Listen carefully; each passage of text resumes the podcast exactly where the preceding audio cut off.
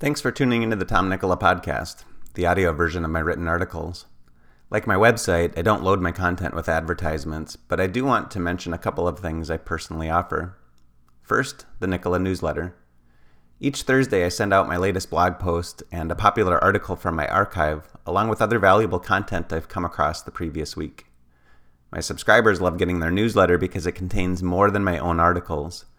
Of course, it's free. Just go to tomnicola.com slash subscribe. Second, when you're ready to get serious about your health and fitness and want an efficient and effective program to follow, join Vigor Training.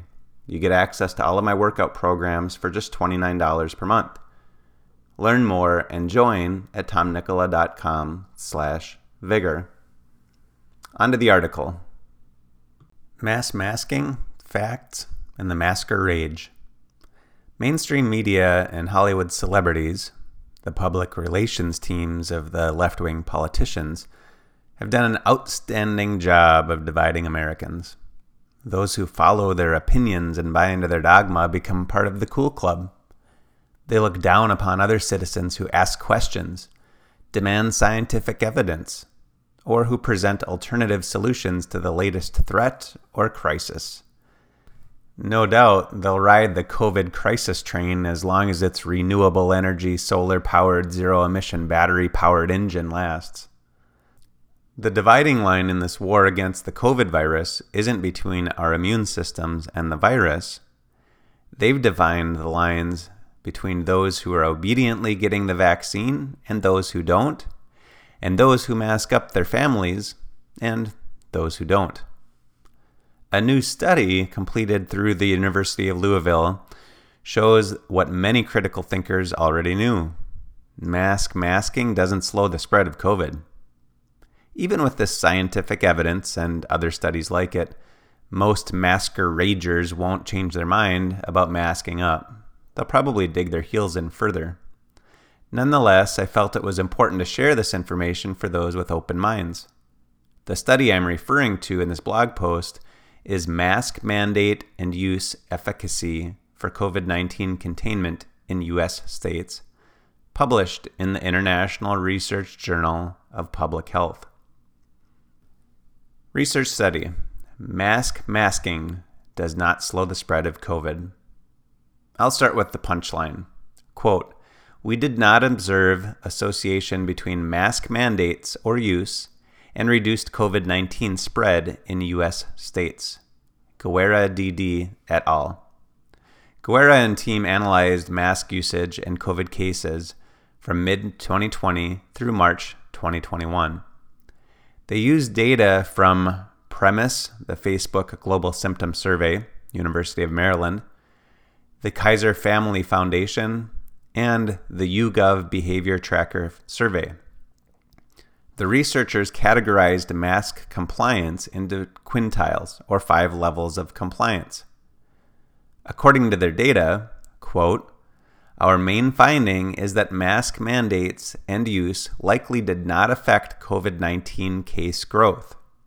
Mask mandates were associated with greater mask use, but ultimately did not influence total normalized cases or post-mandate case growth." Guerra D D et al. Mask mandates increased mask usage, but the increased mask usage did not change the spread of COVID nineteen. Am I surprised? Not at all. I do feel a bit of sadness, though, as many of those who buy into mainstream media's narrative would ignore such facts and continue to spew disdain and hatred towards those who choose to ignore demands to mask up. There's more to this paper, though. Mask masking, collateral damage.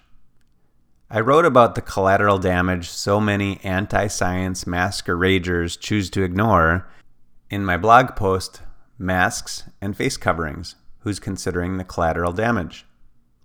Guerra and team reinforce my concerns. Quote, "As masks have been required in many settings, it is prudent to weigh potential benefits with harms. Masks may promote social cohesion during a pandemic, but risk compensation can also occur. By obscuring nonverbal communication, masks interfere with social learning in children. Likewise, masks can distort verbal speech and remove visual cues to the detriment of individuals with hearing loss. Clear face shields improve visual integration, but there is a corresponding loss of sound quality.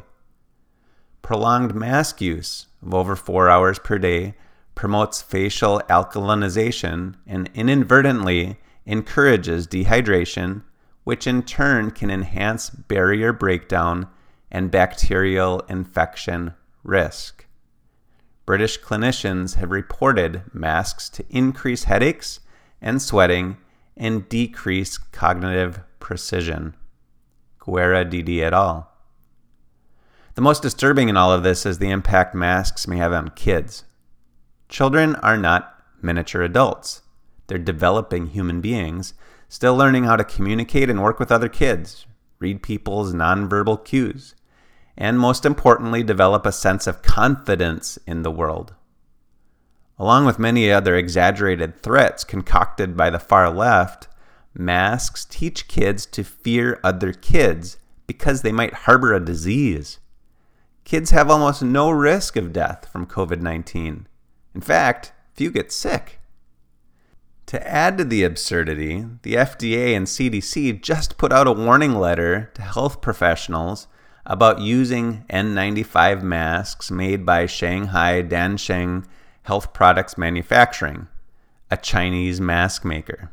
They did not explain exactly why, other than stating the company failed to control the design, labeling, and quality management of the masks.